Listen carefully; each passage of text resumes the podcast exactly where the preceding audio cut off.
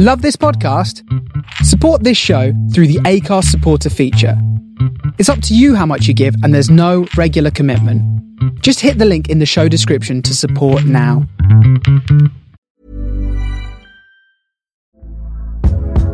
Hey there, it's Michele Norris. I'm host of a podcast called Your Mama's Kitchen. When I travel, I'm usually looking for a way to find a taste of home when I'm not at home. And one of the things I love to do when I am at home is entertain. And Airbnb allows me to do that. When I was in California recently, I rented a house that had a great kitchen. And when we were sitting around the table, we're all thinking, we're in someone else's house. Someone could be in all of our homes as well. If you have a home, but you're not always at home, you have an Airbnb. Your home might be worth more than you think. Find out how much at airbnb.com/slash host. Even on a budget, quality is non-negotiable. That's why Quince is the place to score high-end essentials at 50 to 80% less than similar brands. Get your hands on buttery soft cashmere sweaters from just 60 bucks, Italian leather jackets, and so much more. And the best part about Quince, they exclusively partner with factories committed to safe, ethical, and responsible manufacturing. Elevate your style without the elevated price tag with Quince. Go to quince.com slash upgrade for free shipping and 365-day returns. People of Earth, attention. Calling Tau City, turn on your radio. I know we had some words last time, but that was so long ago. I got your message. It was a little harsh, you know. It's still a little hard for me to hear. Please take it slow. Welcome to Starship Sofa, part of the District of Wonders network. Everyone has a story in the District of Wonders. Come and find I'm yours. tuning in to your transmissions. I'm waiting to be found,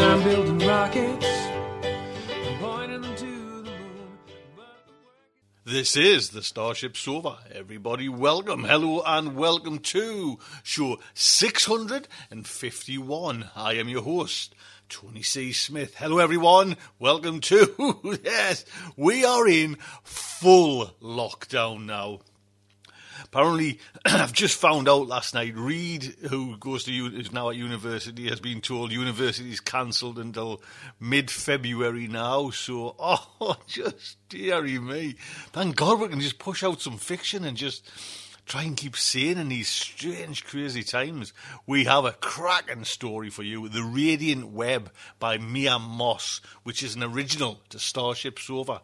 That's coming in today's show. I do hope you will stick around and enjoy it. So I think the last time I got to Newcastle, I, I start always go to like the bookshop, the bookshop. I think it's a Waterstones. It used to be a Dillons, but it's now a Waterstones bookshop, and it's a, like a, a think it's a four-story bookshop there. And right in the bottom is on the bottom floor is the tucked away is the the science fiction and fantasy and crime and all that. And I was just, you know, because I am an audible like listener, so I kind of go there for inspiration where I can, you know, go back and and see. And right in the middle was this mammoth thick book to sleep in a sea of stars by christopher Pa- i think it's palolini and i just looked at it and i thought you know that's something i would just like to get into but i'm i'm a little bit like short story and i don't know i don't know but i, I had a few credits on the audible and I was grabbed by the picture and the like the lead blurb of it. You know what I mean? Just like a, a, I say a routine mission to check out a, a planet. You know, like a, a survey team, a young kind of xenobiologist there. Something happens. So I was kind of, well, well, man, I love it. I absolutely love it. When I got the home and I, or like, I think I downloaded it as I was walking out the shop. I think it's about 33 hours of story. And it's just straight away, it just gets you. Boof, you know what I mean? But what I love about it, and like I say, I've never read anything of Christopher Paolini's been, because I think the tagline is you've rode on the back of dragons, now, you know, ride on, float on the sea of stars. Something, something like that, because he's been like a fantasy writer. And I think he was just a, a kid when he wrote his first one. But it, it's it's like a, just a, a lovely it's massive, massive. You know what I mean? But it it it feels almost like v- so personal. It's just a very linear story. And he's broken it up, as you know, chapters this, you know, number one, number two, chapter, and it all. You, th- I mean, I guess that's there to help the writer, but you think, in other words, you know, it would go off and it would like. I, I know Clive Barker was great at that, or, or that was frustrating with me with Clive Barker, where it would like pick up another character, another story, and yes, they all came together, but I just love a linear, good linear story. The characters, you know, it starts off small you know, like this is a personal, like kind of survey team, but it just expands, but it never loses, never loses focus. And like I said, this is his first. I, I think he said it's took him six years to write this book. You know, and he, he kind of Christopher Paolini. You know, he's had to learn everything from scratch. You know what I mean? Fantasy writer, and his science is brilliant. Do you know what I mean? His characters are brilliant. These aliens are brilliant. You know what I mean? It's just what a great idea.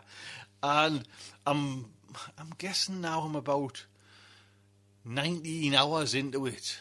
And I'm now kind of thinking I'm doing it, you know, and I only travel because I listen, you know, like say in the garden, walking the dogs, or, or driving to work the work's not that long, you know what I mean? So it only takes us 20 minutes to, you know, I'm just kind of finding I'm driving that, that old, you know, chestnut, you're driving round the block to see what happens. But I love it because you never, the story never breaks. You know, it doesn't go to another character and you, you're all, wait a minute, who, who you know, a, a novel of that scope, I like to say it is a huge one, just keeps you're focused and keeps your attention. That's all you want. And like I say, the the ships, the method of travel, the the suits, you know, the space suits. Oh, it's a just thoroughly recommend it. Mine, I haven't finished it. You know, the ending might be a bit wobbly, but I haven't finished it. But I thoroughly recommend it. To Sleep in a Sea of Stars by Christopher Paolini. I think that's how you see it. Anyway, let us get into Mia's story, The Radiant Web by Mia Moss. Like I say, it was a, an original Starship Sofa. Mia is a speculative fiction author, runner, and baker. She currently lives in the Bay Area in a warehouse guarded by feral cats, where she is hard at work on her debut fantasy novel. She would be delighted to share her cookies and gin, and you can follow her on Twitter at Lady Glitterpunk or subscribe to her newsletter, microbotcarnival.com. Now, this story is narrated by Andrea. Andrea is a British, uh, sorry, Andrea Richardson. Lost me place there. Andrea is a British singer and actress with extensive stage and film performances to her name. She began narration and voiceover work in the 2014, but enjoys using her existing skills in a different way, and you can find her on Facebook. And again, there's links there to every. Ask me mother text. There's son were in lockdown. so everything there is, is on, so you can go and come over and then jump over to the, everyone's site. So the Starship Sofa is very proud to present. If you're looking for plump lips that last, you need to know about Juvederm lip fillers. With Juvederm Volbella XC and Juvederm Ultra XC, your lip look, whether it's subtle or bold, can last up to one full year with optimal treatment and no additional maintenance. Find a licensed specialist and see if it's right for you at juvederm.com today. That's J U V E D E R M.com. Add fullness to lips in adults over 21 with Juvederm Volbella XC or Juvederm Ultra XC. Do not use if you have severe allergies or a history of severe allergic reactions, or if you're allergic to lidocaine or the proteins used in Juvederm. Tell your doctor if you have a history of scarring or taking medicines that decrease the body's immune response or that can prolong bleeding. Common side effects include injection site redness, swelling, pain, tenderness, firmness, lumps, bumps, bruising, discoloration, or itching. As with all fillers, there's a rare risk of unintentional injection into a blood vessel, which can cause vision abnormalities, blindness, stroke, temporary scabs, or scarring. For full important safety information, visit juvederm.com. Ryan Reynolds here from Mint Mobile. With the price of just about everything going up during inflation, we thought we'd bring our prices down. So to help us, we brought in a reverse auctioneer, which is apparently a thing. Mint Mobile unlimited premium wireless. Ready to get 30, 30, bit to get 30, bit to get 20, 20, 20, bit to get 20, 20, bit to get 15, 15, 15, 15 just 15 bucks a month. So, Give it a try at mintmobile.com slash switch. $45 upfront for three months plus taxes and fees. Promo rate for new customers for limited time. Unlimited more than 40 gigabytes per month. Slows. Full terms at mintmobile.com. Hey there, it's Michele Norris. I'm host of a podcast called Your Mama's Kitchen. When I travel, I'm usually looking for a way to find a taste of home when I'm not at home. And one of the things I love to do when I am at home is entertain. And Airbnb allows me to do that. When I was in California recently, I rented a house that had a great kitchen. And when we were sitting around the table, we're all thinking, we're in someone else's house. Someone could be in all of our homes as well. If you have a home, but you're not always at home, you have an Airbnb. Your home might be worth more than you think. Find out how much at airbnb.com/slash host. The Radiant Web by Maya Moss. My death is luminous, writ large across space, and I leave a cobweb trail of stars in my wake. I die among the fantasia of shattered rainbows that I had so carefully spun together to share with the galaxy. No doubt people will remember my exit long after they have forgotten my entrance. Just before I burst into a flaming spectacle, I look into the cameras live streaming me from aboard the small luxury spacecraft orbiting my home world, Tanaris. I take a sip of wine and smile. They're expecting something big, but all the same, I think they'll be surprised.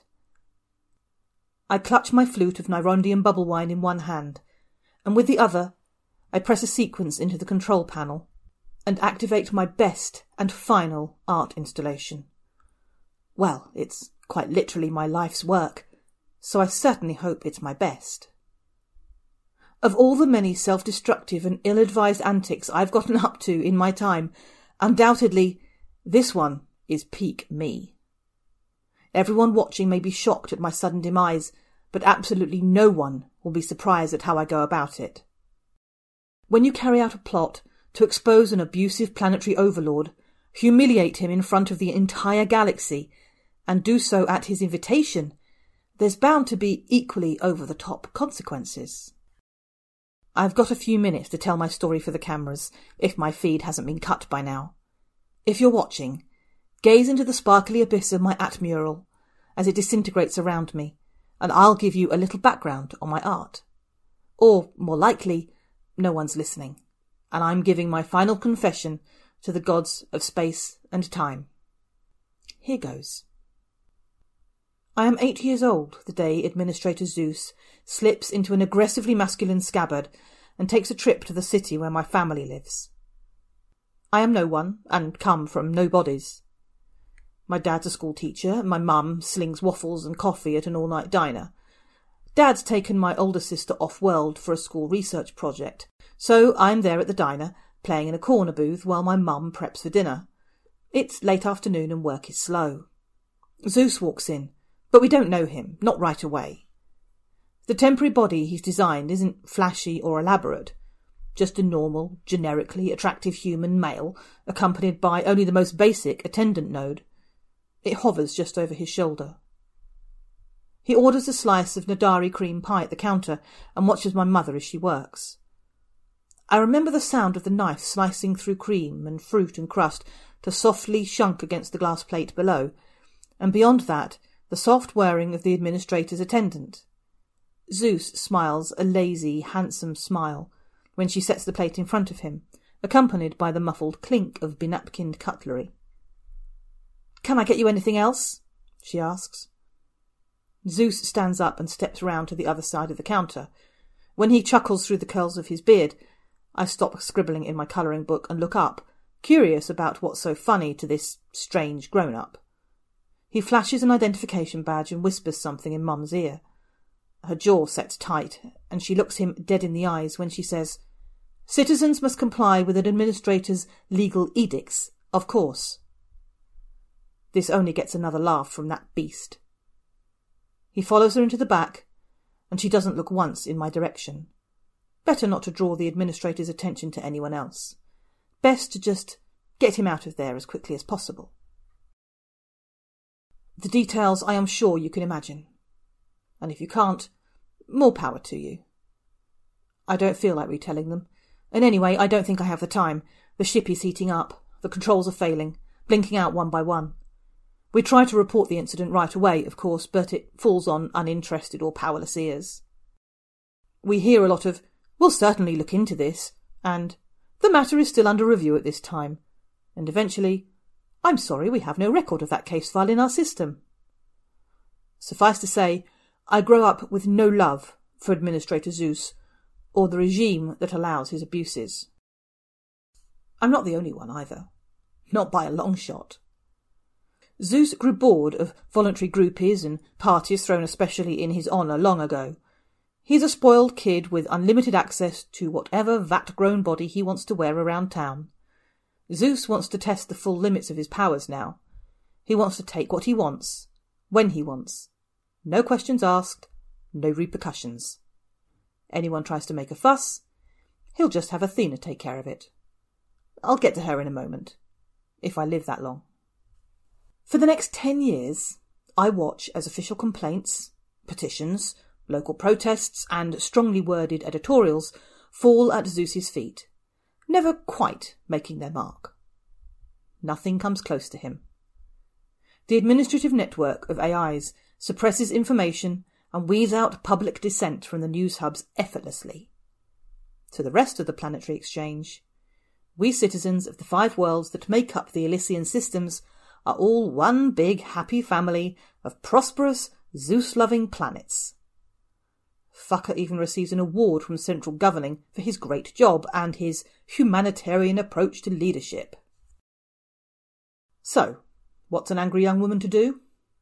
Well, I binge drink with my friends and scrawl anti Zeus graffiti over every available surface.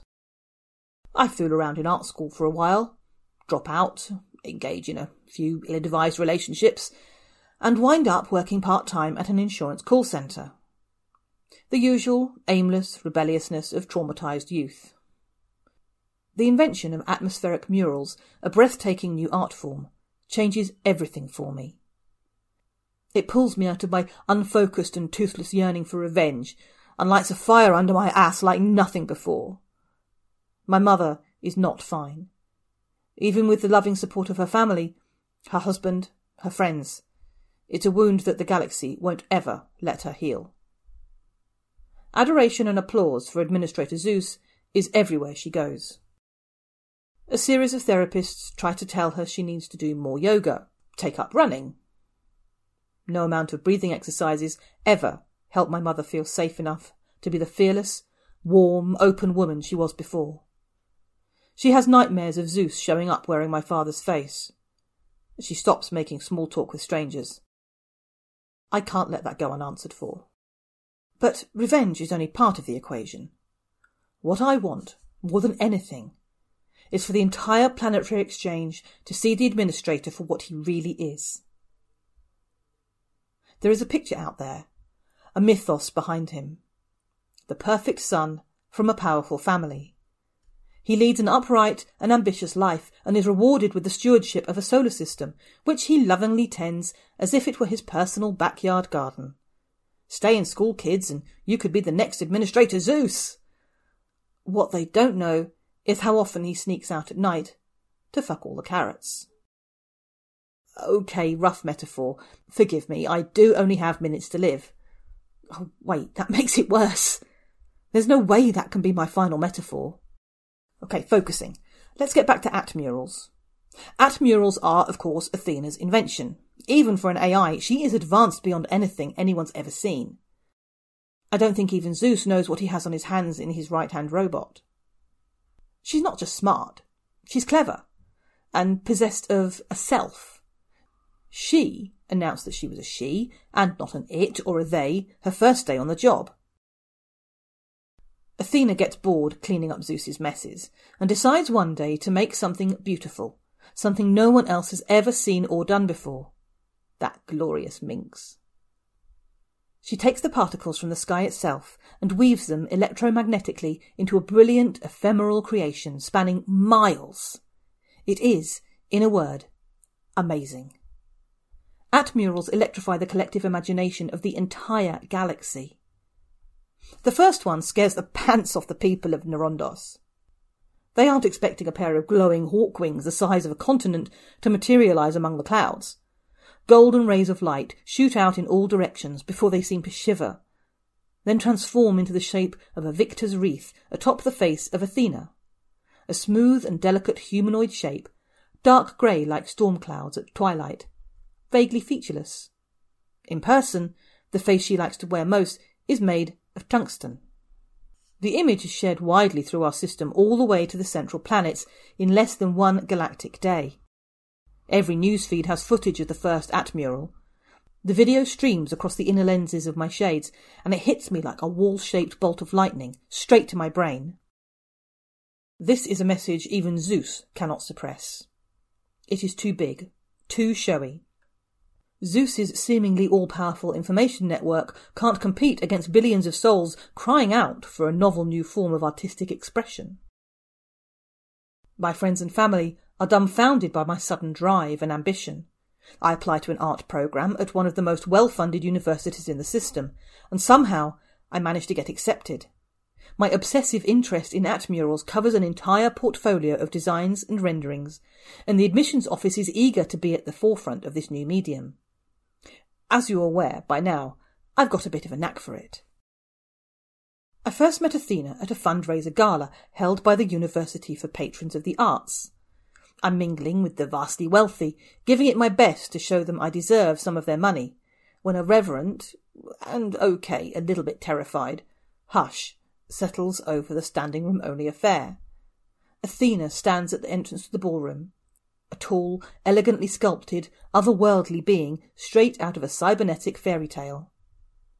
Her form is smooth, seamless, like molten metal holding itself together in the silhouette of a human woman. A softly blinking necklace of little blue lights is the only adornment she's chosen for the night. My heart is pounding in my throat. I tell myself I'm just worried she'll figure out what my true intentions are with Atmurals. But even in that first moment, I can't deny her magnetism, the hold she has over my attention. I commit to playing it cool and tight lipped if she asks me questions. But when she approaches, ethereal in the way she moves so perfectly, I lose it. I stammer a lot when the program director introduces us. I smile stupidly and brush my hair behind my ears too many times. Athena cocks her head to one side and observes me silently the entire time the director speaks to us. Speaks at us, really. I don't remember anything he said. Did he even tell her my name? I wonder if my hair is too neon green, frost tipped for her tastes. Maybe my eyes, which are almond shaped and brown and unmodified, are too boring, too standard. The current trend is for big, cartoonish, single colour eyes with no visible pupils or whites. They remind me of hard candies. My ego flutters as she continues to stare, and I start to think maybe she's really into the natural human aesthetic. Maybe perfectly sculpted catalogue shopped bodies are what bores her. I try to hide my nervousness behind the cocktail in my hand and do my best not to stare too hard at her. There are two softly curving valleys in her mask, where humans would have eyes.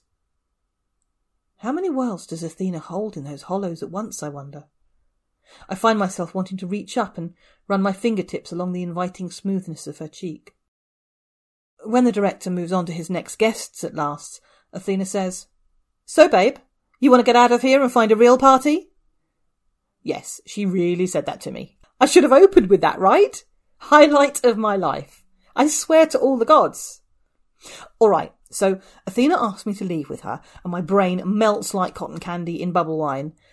And I say, Oh, but this party is in your honour, isn't it, ma'am? Like a moron. What am I doing? A celebration of Atmurals, yes? It's amazing, is it not, the way even the most minute changes in the chemistry of the particles can make such profound shifts in the entirety of the work? The gentle amusement in her mellifluous tones forgives me my boorish behaviour. Athena is giving me a second chance, and I grasp for it like a woman half drowned. Uh, yes, yes, it's amazing. good start. Uh, especially when the audience comes to the viewing expecting one thing, and with the slightest push in the molecules, you give them something else. Something familiar, skewed just enough to open their minds to the possibilities of the unknown all around them. A true gift to give each viewer the opportunity to be an explorer, a pioneer of their own mind. I smile at her, and she offers her arm to me. Of all people, me. We leave and find a different party in another city entirely, and I dance all night with Athena in a smoke filled club surrounded by drunk rich kids that have augmented themselves with bioluminescent scales or glittery horns. From that night on, I'm in Athena's company for at least a portion of nearly every day. In truth, I think I start out as a curiosity to her. But she indulges my questions and likes my dancing, so by night we party, and by day I work by her side.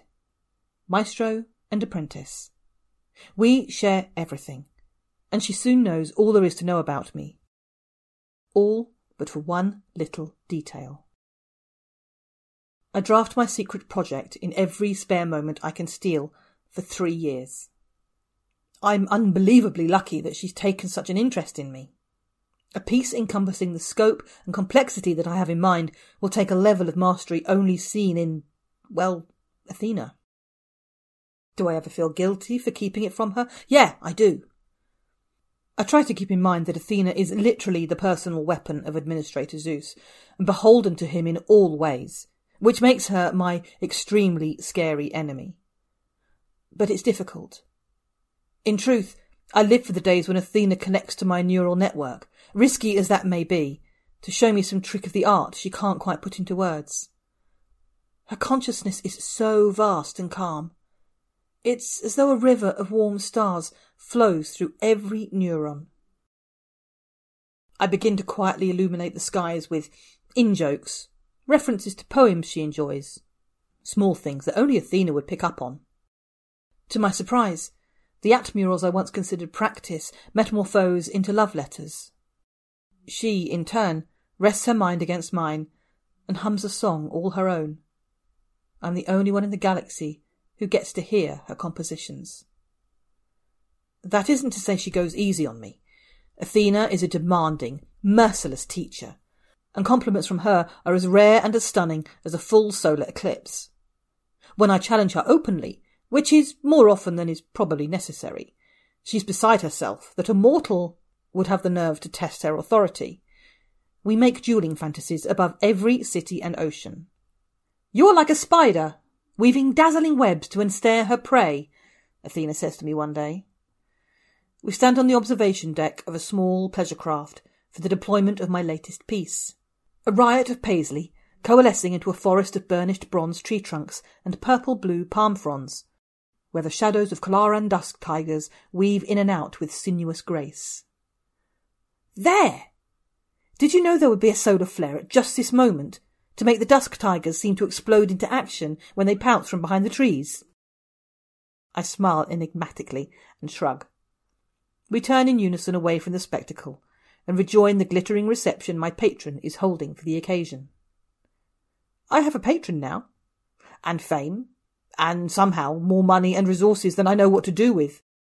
Yet the wine and rich foods always carry an aftertaste of stale diner pie to me. Zeus is down there right now, at a lavish party, directly beneath my atmural, taking whomever he pleases, whether they want to be taken or not. He's using my work as a pretense for a mandatory orgy. I want to crash the whole ship into whatever palace he's defiling. Six months later, I receive interesting news. The Central Planetary Exchange, as part of an effort to celebrate the vast cultural diversity of a species spread across dozens of solar systems, is holding the first ever galactic atmural competition. One entry from each of the 29 planets. Each atmural must showcase a unique quality about the artist's chosen world. I personally have received an invitation to submit an atmural from the desk of Administrator Zeus himself, though I suspect Athena had a hand in it. Each piece is to be live streamed to the entire galaxy over multiple channels. This is it. The opportunity is better than I have ever dreamt. In my studio, I pull open my secret schematics, kept safe from prying info drones on an offline drive and locked away in a filing cabinet marked tax papers. I cringe at the clumsiness of the design. It's been a while since I worked seriously on this project, and I've learned much since I last opened it. The draft is messy, to put it charitably.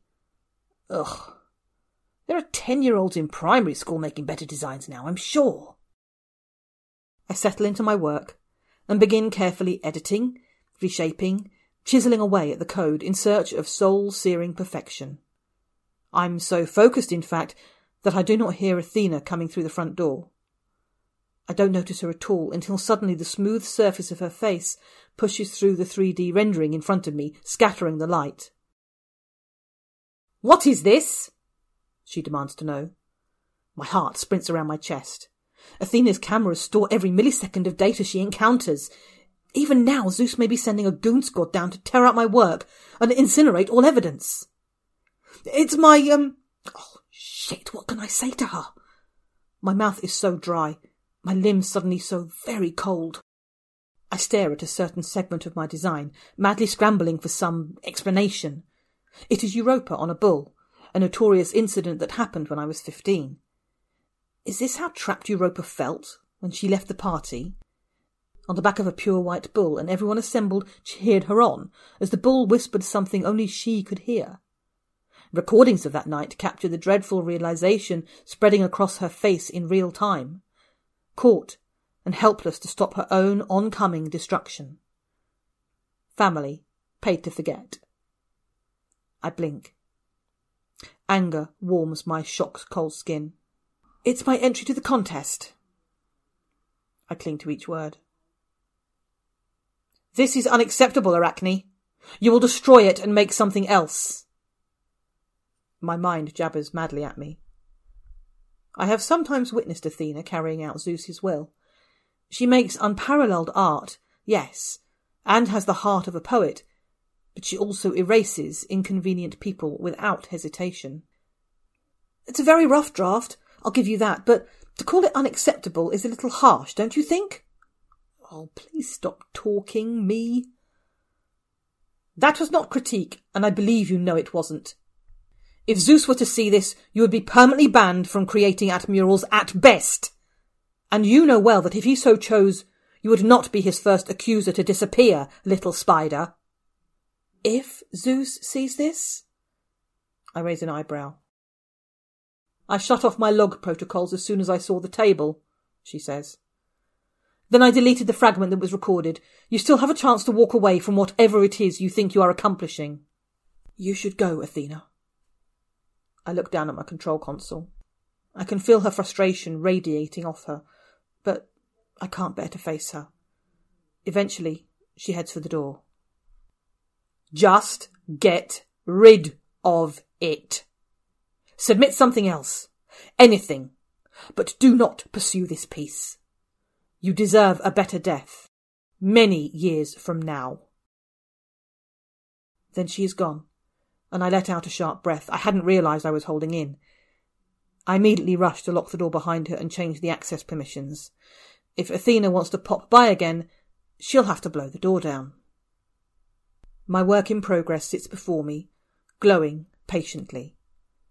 For a minute, I contemplate obeying Athena. I could trash this, build something else. Maybe a design of Octobots having an orgy with cats. As far as I know, Tanaris is the only world with wild Octobots. The public would blush at what a naughty little artist I am. I'd get fancy ships, fancy a studio, my name and image across the entire galaxy. Undoubtedly, I'd get invited to the sort of parties only the extremely famous or extremely eccentric get invited to, the kind of parties Zeus likes to arrange from time to time. I close my fists, and my heart settles on my original, stupid, suicidal plan. What use is art? If you can't use it to piss off an overprivileged, mediocre, yet nigh omnipotent rapey assbeard. Weeks pass. during which I throw myself into my work. I push the limits of the medium, coming up with ways to bend and manipulate the atmosphere that possibly even Athena hadn't thought of. The news hounds camp out by my studio and try to divine what my piece will be ahead of the official entry. Can you give us a hint, Arachne? Will we see more of your signature style, or are you going to go for something with more wow factor? Do you think you have a hope of beating Athena? Why are you entering? Is it for the notoriety? I get that it's their job to ask questions, but come on. Regardless, none of them get answers from me. Mostly I just shrug and wink at the camera as if this is all just a game, just showing off for fun. When the official entry form arrives in my inbox, I stare at it for what feels like me to be only a moment, but ends up being two hours. Two hours of feeling my blood run chilly in my veins. This is no longer a fantasy of justice or exposure, but a real, actual choice for me to make. I take a slug of liquor and wait for it to calm my nerves. When it fails to do so, I take another shot, just for the hell of it. Then I pull up the application portal and start entering my information. Name, Arachne Galanis. Planet, Tanaris. Sponsor, Self.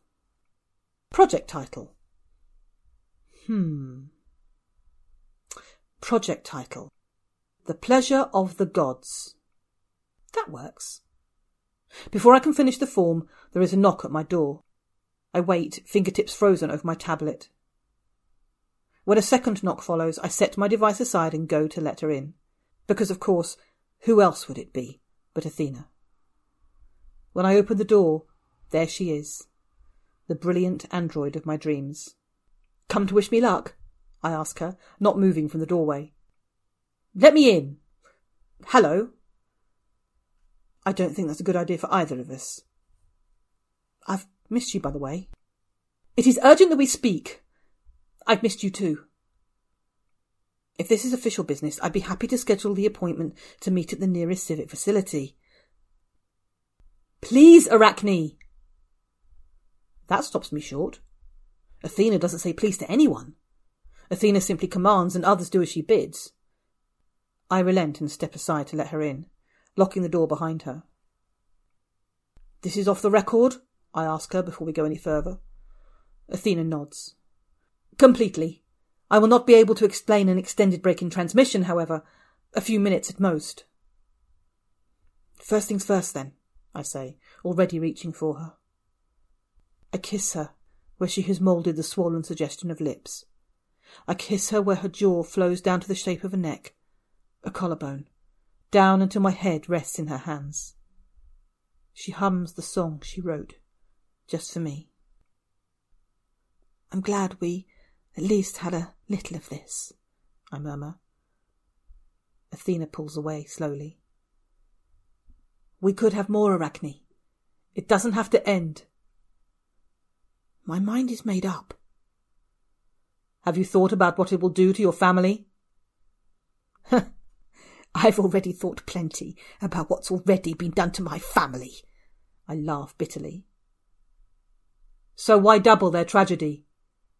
Is one sorrow not enough? Your mother lived. She is here still to see you, to speak with you. Others have not been so lucky.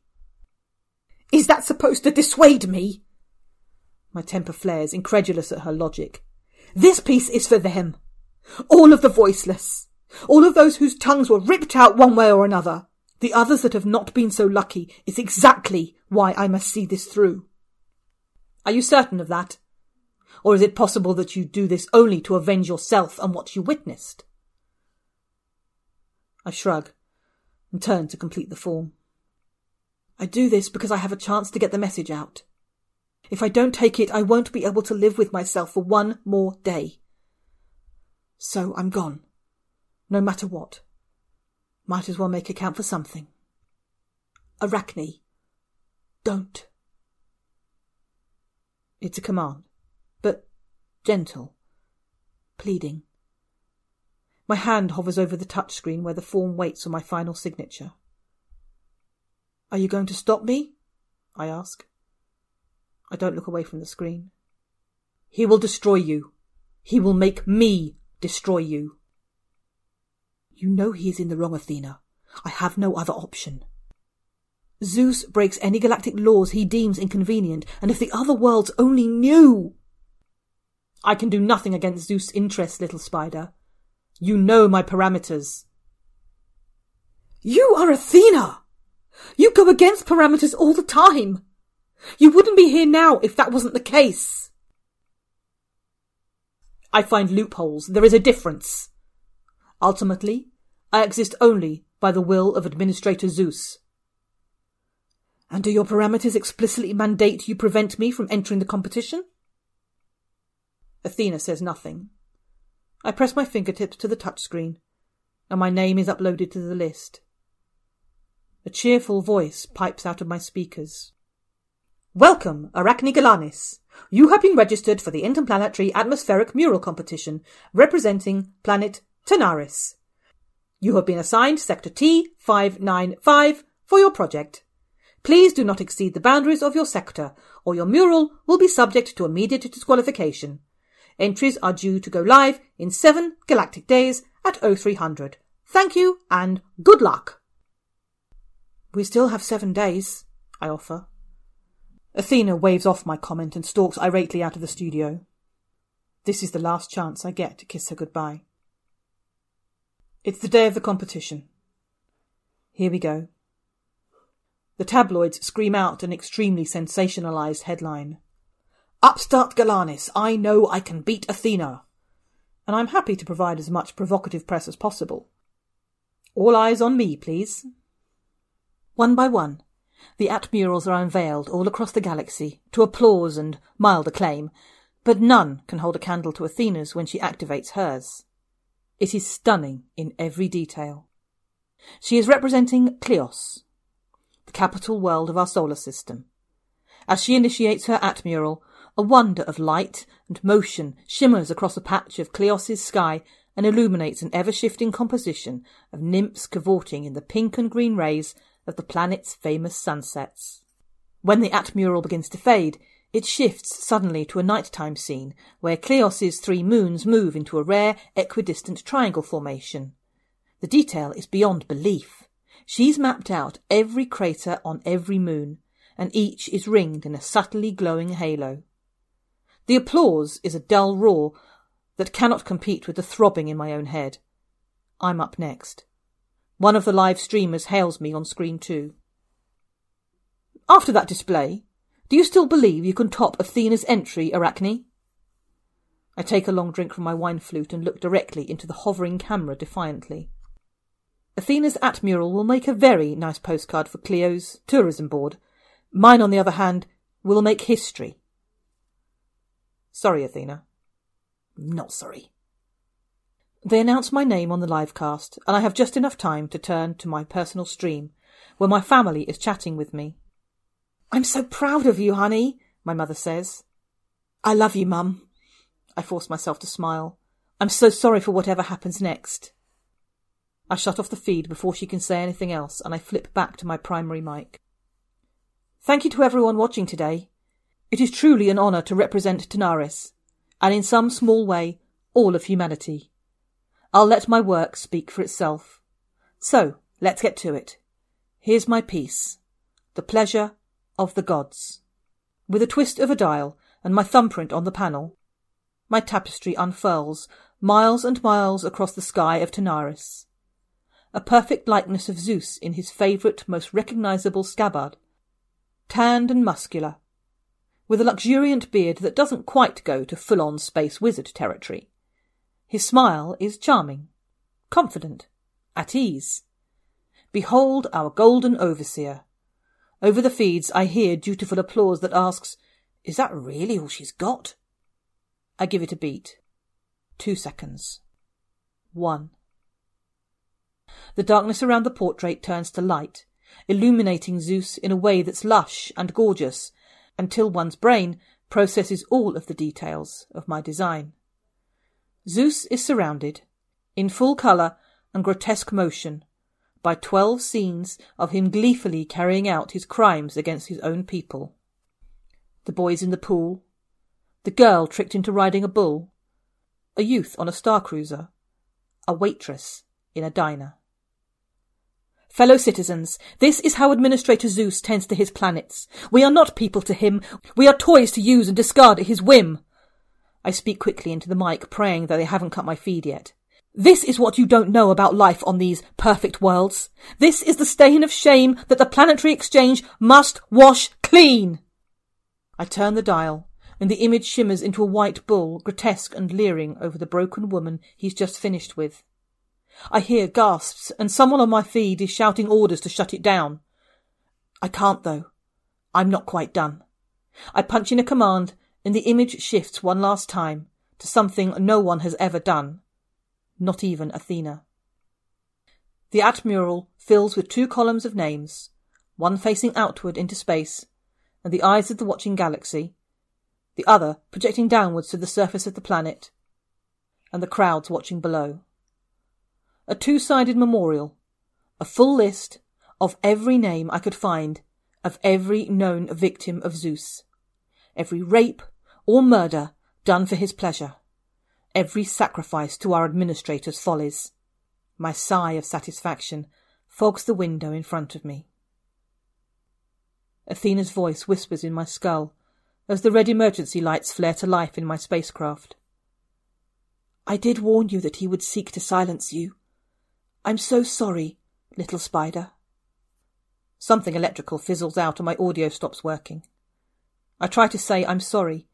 Say goodbye. I want to use my last breath to beg her forgiveness for breaking us in the process of breaking him. But there is no more breath. Athena is out of my reach forever now. I am hurtling towards the surface of Tanaris, through the disco inferno of my life's work. The stars beyond seem frozen and unreal. My last thoughts are that it's fitting and strangely beautiful that I go out like this, crashing through the cobweb remnants of my own creation. I turn to the cameras, to at least wave goodbye, but my vision whites out and my skin feels hot and cold all at once, just before I collapse into nothing. The first thing I'm aware of, afterwards, is Athena's secret song, humming all around me, how is there an afterwards? Where am I? I cannot speak the words so much as resonate them. Athena's song ceases abruptly. You've been uploaded, she transmits. You rescued me? In a way. Your body is quite dead. I told you the administrator would make me do it but there was nothing in the orders about repurposing your consciousness to some other form. So I'm uploaded where? A safe corner, little spider. Free to weave whatever information you like, wherever the network will take you. I can? Weave swiftly, Arachne. And there you go. Huge thank you, Mia. That is just fantastic. Thank you so much for offering up that story. It is amazing. And Andrea, it is always a pleasure, never a chore. thank you very much. So that is it. That's Starship Sofa. Listen, desperate times, you know what I mean? We are in desperate times. Support Starship Sofa. Do you know what I mean? Just pop over to Patreon.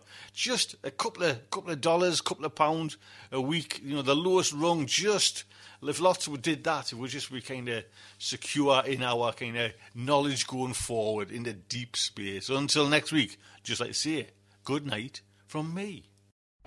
Thank you for listening.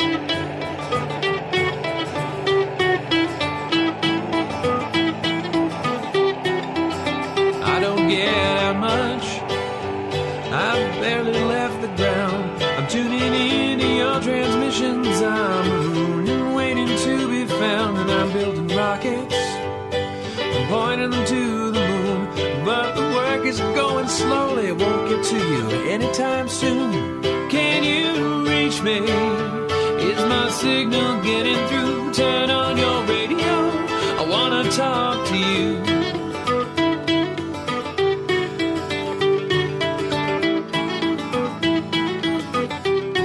This signal's going light speed. By the time I get my say. I might you're so far from here. And at best I'm moving slow, so I'm waiting on your call at home with nowhere to go. Can you reach me? Is my signal getting through? Turn on your radio. I wanna talk to you. I wanna talk to you.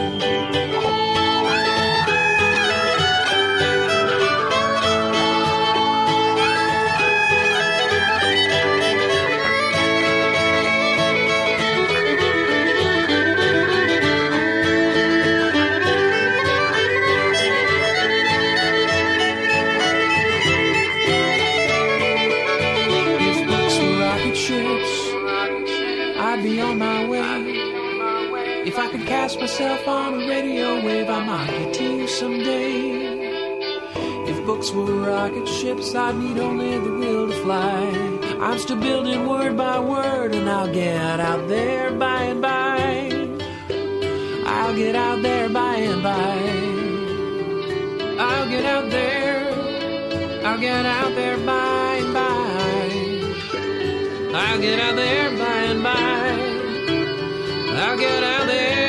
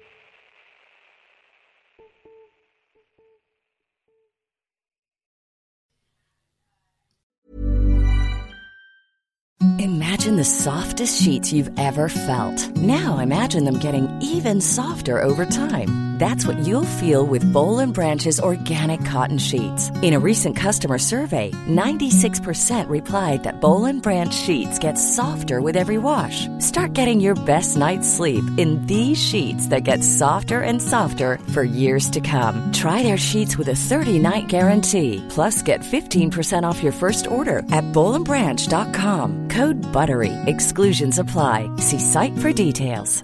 Hey, it's Paige DeSorbo from Giggly Squad. High quality fashion without the price tag. Say hello to Quince. I'm snagging high-end essentials like cozy cashmere sweaters, sleek leather jackets, fine jewelry, and so much more. With Quince being 50 to 80% less than similar brands.